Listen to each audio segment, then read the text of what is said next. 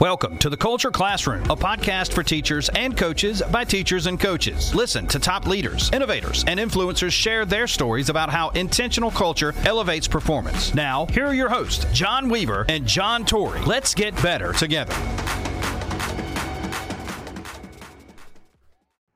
Coaches, does it feel like sometimes all you're doing is copying, pasting, nudging, rearranging, and redrawing your playbooks? Get your time back. Designed by a current NFL coach with the same pain points you have, Pro Quick Draw is an incredibly powerful plugin to improve the playbook software you've already got on your computer Microsoft PowerPoint. We've created buttons, tools, and shortcuts to save you time, keep you organized, and give your playbook presentations, scout cards, and practice scripts a professional look, and created in half the time. We've got over 25 NFL teams using PQD, and we're giving you a chance to use it too with our new affordable price for high school coaches. Try us for 30 days with no strings attached. You'll get a one on one video call with a football coach who speaks your language. Plus, you get to keep everything you make during your trial. Visit www.proquickdraw.com to get an impressive 2022 playbook start. Hey, Coach Weaver, we're back for another Motivation Monday, and I think we have a really good question for our guests here today. Yeah, you put this on uh, about a week ago, and I had no idea what you were talking about. Literally, like you sent it to me, I was like, um, "You're gonna have to refresh my memory on uh, what this is or anything." But after you explained it, I think it's gonna be beneficial to our coaches, and it's something that we always think about but not really know. I don't think we really know how to address the situation. Um, so I'm I'm eager for our coaches and um, listeners to dive into this one. Yeah, I was on a call last week with Randy Jackson as part of his mastermind group. And uh, someone in the group, it wasn't Randy himself, but it was another member of the group. There were probably 30 of us on this call. And uh, this person said, something that I wrote down and it's really got me thinking about it ever since. But it's how do you make the invisible kid visible? And my mind instantly reverted back to my 10, 11, 12 year old self up here in Iowa in the summer. Every town kind of has its own festival that they celebrate. Uh, you'll see county fairs popping up. And so when I was a kid, we'd maybe go to the county fair and I'd have we didn't have a lot of money, so I'd get ten or fifteen bucks to play games while my dad went and sat in the bar, right? Mm-hmm. And uh, when you're out of money, maybe you go and tug on uh, on dad's leg, and uh, depending on how good of time it was in the bar, that dictated how much more money you got or didn't get. But we didn't always have very much money, and so like you'd play the games. I remember like dart throwing or like uh, just just things like that, and you would never accumulate very many tickets. But one of my favorite prizes at the end of the night when it was time to go to the to cash in was Magic Ink. And it's just this for those of you maybe that remember or if you don't know, it came in like a little uh, I don't know about like eye wash bottle. And it looked like syrup kind of, you know, that kind of texture, that kind of of color and you write with it. You would spray out of this bottle, you'd squirt it, and you could write. And then in a few minutes, it would evaporate, and they called it magic ink because it used to have writing, and now the writing is gone. Well, when we talk about relationships within our team, the conversation in the Zoom call was how do you make relationship building systematic? And it came down to that. How can you, as a coach or as a leader, make someone invisible visible? Yeah, I think that's we all have uh, I'll say this, we have the question that comes about like how do you motivate kids? How do you get to the 10% or the 15%? And it's the cliche word, right? Oh, you just got to go talk to them. You got to build relationships. You got to do this. You got to do that. And I think a lot of the phone call, the Zoom call was that. Like, you just got to go talk to them and all that.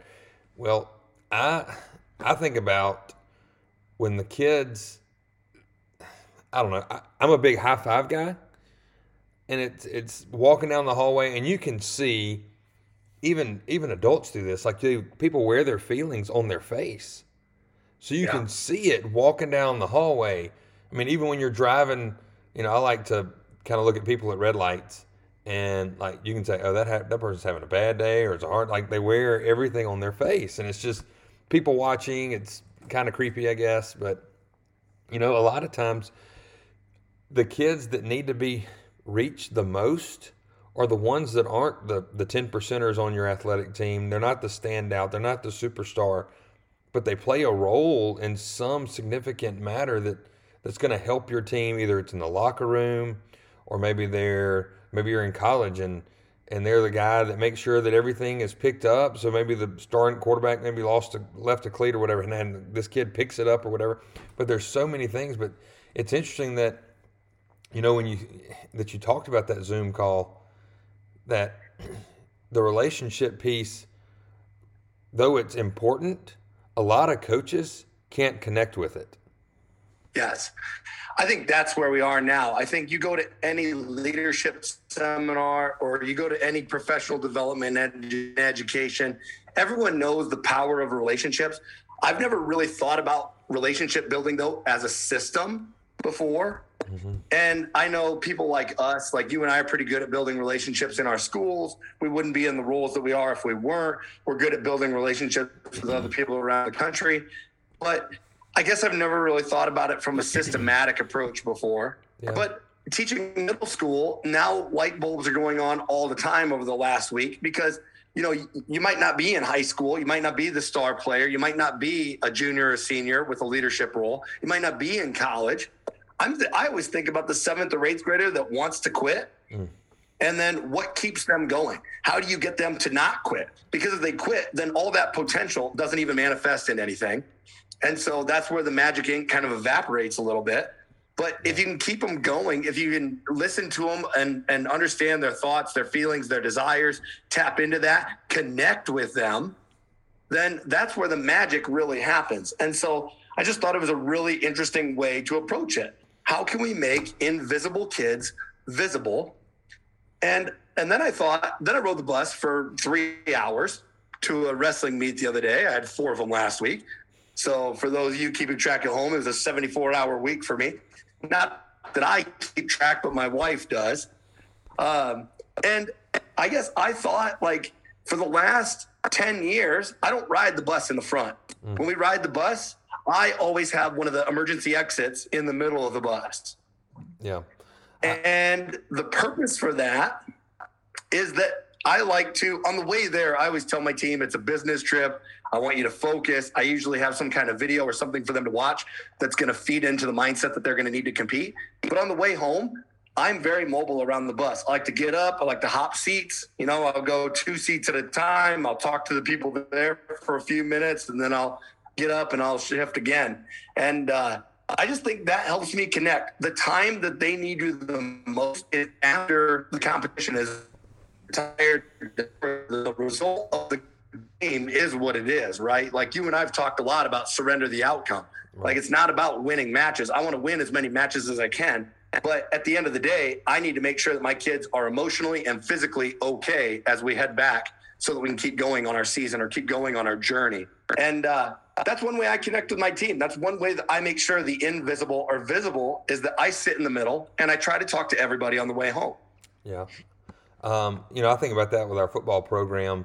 Coach Davis encourages a lot of the kids to ride back on the bus because whether you win or whether you lose, and I do the same thing. I, the first probably 15 minutes when I'm eating my post game meal, I'm going to sit in the front and talk to the coaches. But after that, I'm going to go walk around in the back, see what they're doing. I think the biggest thing um, that I that I think that we can portray to these coaches that are listening to this is to be transparent but not translucent. You know, let them, I guess, you know, the old 1950s model of a coach being feared, you know, and that's how you're going to get things across is over with. I think you have to show a little bit of vulnerability and let them know that, hey, I care about you and I'm going to let down a little bit of wall, but not everything, obviously, but just let a little bit of wall where they feel comfortable with you. And that, that opens just one door to the many doors of if you want to like think about like there's so many doors down a hallway that just open up one to where they feel comfortable for you because I know when I was a kid I didn't even know my head coach's first name I didn't know anything and it was more like golly what does he do after school what I mean and look social media takes care of some of that stuff now with being transparent to your kids but I think that's one step that we can do is to be transparent to them, but not not being like, hey, I'm not going to let you in on everything that I do. Obviously, there's a responsibility that I have, and there's a respect you have to have for me, um, and that that goes both ways. But the, the vulnerability piece, I think, is big. And I'll share a story with you real quick. There was a kid that was a center for us in junior high, and his name was Don Ross, and he wanted to quit. He was like, Coach, I'm going to be gone for two and a half weeks. I'm training to be an Eagle Scout. And I was like, whoa, time out. You're going to be an Eagle Scout? He's like, yeah. And I just engaged in that conversation with him of, tell me what it means to be an Eagle Scout. Like, how long have you gone into this? What's the badges that you've had? And you, and this is what you said, you invest into that kid. And he was like, when I come back, I don't know if I'm going to play football anymore. I'm going to miss it. I was like, look, man, the most important thing for you right now is to go and get that Eagle Scout. And when you come back, we'll still be here and when you get back, I want to know what it was like to be an Eagle Scout. Like, what did the training have to be like? What did you have to do? What what kind of badges? I want to know all about it. And when he came back, he told me about it. And he's like, Am I still? I was like, I don't know if you're starting or not. We're starting camp, but you can work for it. And he was our starting center on the conference championship junior high football program. No, I think that's where coaches were lost. You know, um, I shared on that conference call with these other coaches around the country, a variety of us in different walks of our life. We don't all coach football, but a lot of us do. But I mean, it's not a football call. Uh, and I said the two by 10 rule, you know, where take two minutes a day for 10 days in a row and talk to the same kid about something. That's one of the things that we've had professional development on up here. So 10 by 2, 2 by 10, however you want to look at it, but two minutes a day, 10 days in a row. And then all these people, they were like, well, so that makes it systematic, right? Because there's numbers, it can be measured. You're either hitting it or you're not. And then all these people are like, well, what do I talk to them about? Well, that's where you have to connect. That's where you have to find out what they're interested in. And then you have to align it to what you need as well, or what you're interested in as well. And so I want to talk about a, a powerful moment of connection my middle school wrestling team had on our way home. So we're wrestling back to back nights, two long road trips, you know, about six hours on the bus in two days, which for middle school kids, that is why I get paid, right? I coach because the competitions are fun. I enjoy the sport, but man, I get paid to ride the bus and make sure the kids are under control, especially on the way home. Right. And so I'm sitting in the middle and everyone's tired, everyone's sore. It's been a long week. And someone in the back just starts with a yo mama joke and they've got it on their phone and they're scrolling through. And next thing you know, you see little bright lights pop up all around them as they're all on their phone Googling Yo Mama jokes. And so I just threw one out in a lull in the conversation. And uh, kid, kids were like, Coach Tor, you know Yo Mama jokes? It's like, yeah, I did the same thing 30 years ago. You know, I wouldn't have yelled it on the bus the way that kids today do because you're right with the fear. Like when we got on a bus to go somewhere, it was like, I'm going to sit down and I'm going to shut up and I'm not going to be the problem mm-hmm. because I know we're going to have to run for this or we're going to pay for this in other ways. You also know the lightning rods on the team that were going to be the ones that the whole team was going to have to run for. Mm-hmm. You just didn't want it to be you. That's right. And so next thing you know, everybody's telling your mama jokes on the bus, and kids were posting on Snapchat. And the next day at school, I, I show up and kids are like, "Whoa, whoa, we heard you know some Yo Mama jokes, and they wanted me to tell them there too. And so it's like, it's not hard, but you have to be willing to take that risk. You have to be willing to go out of your comfort zone just a little bit. Because let's be honest, a loud bus for an hour and a half can go south on you as a coach real fast oh, yeah. with 40 kids. Yeah. You know what I'm hearing right there, too? And I think this is with today's athletes, is you add instant street cred with them. And I think getting the kids, Randy says, laying street for you, lay, they'll lay in traffic for you. Uh, you know, they'll, they'll run through a brick wall, a lot of coaches say.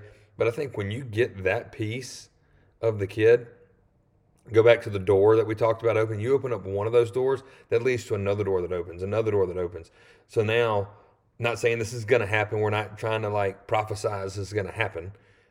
But that kid is fourth and one and the kid you need a first down or it's a clutch situation in a basketball game, you're like, I know who I want to take that shot because that kid doesn't want to let you down, and that ends up turning into how that plays out is that kid wants to play for the coach and the school rather than just hey, I'm trying to get mine. Everybody else gets theirs. That earns you street cred with that kid. now you have buy-in with that kid. yeah, the credibility rating, your credibility goes up just a little bit with your team. Maybe it's not real popular with other teachers or administrators or parents, but at the same time, what you're doing is you're allowing kids to have fun. When kids have fun, they're going to go to where the fun is. They're not going to avoid it. They avoid things that are hard or things that push them or uh, things that they don't feel comfortable or confident in. They go to where there's fun. So I don't know. I, it was just a small moment of connection for my team. It boosted my credibility score with kids, and uh, it was a, a powerful moment of connection for our team. And that's our challenge to leaders this week: is how can you make invisible kids visible? At least if it's if, if it's only just you who's bringing the light to them. That'll do it for another edition of Motivation Monday. Uh, Coach Torrey, what a novel idea! You think about Magic Ink, you think about making the invisible the visible and how you can earn street cred with your team by just sitting on the bus and telling them your mama jokes. Um, so, coaches, as you go through this week, look for little glimpses of where you can be a light to shine and get to know a kid a little bit more using the 2x10. That's another edition of Motivation Monday. Hope y'all have a great week. Culture Classroom is sponsored by Pro Quick Draw, the dynamic playbook solution for modern coaches. Let technology work for you with time saving features to eliminate the busy work so you can spend more time coaching. Our subscription comes with starter templates, stencils, and plays for you to begin building your 2022 playbook quickly. Give us a try for 30 days and keep all the templates you make during your trial. That's Pro Quick Draw.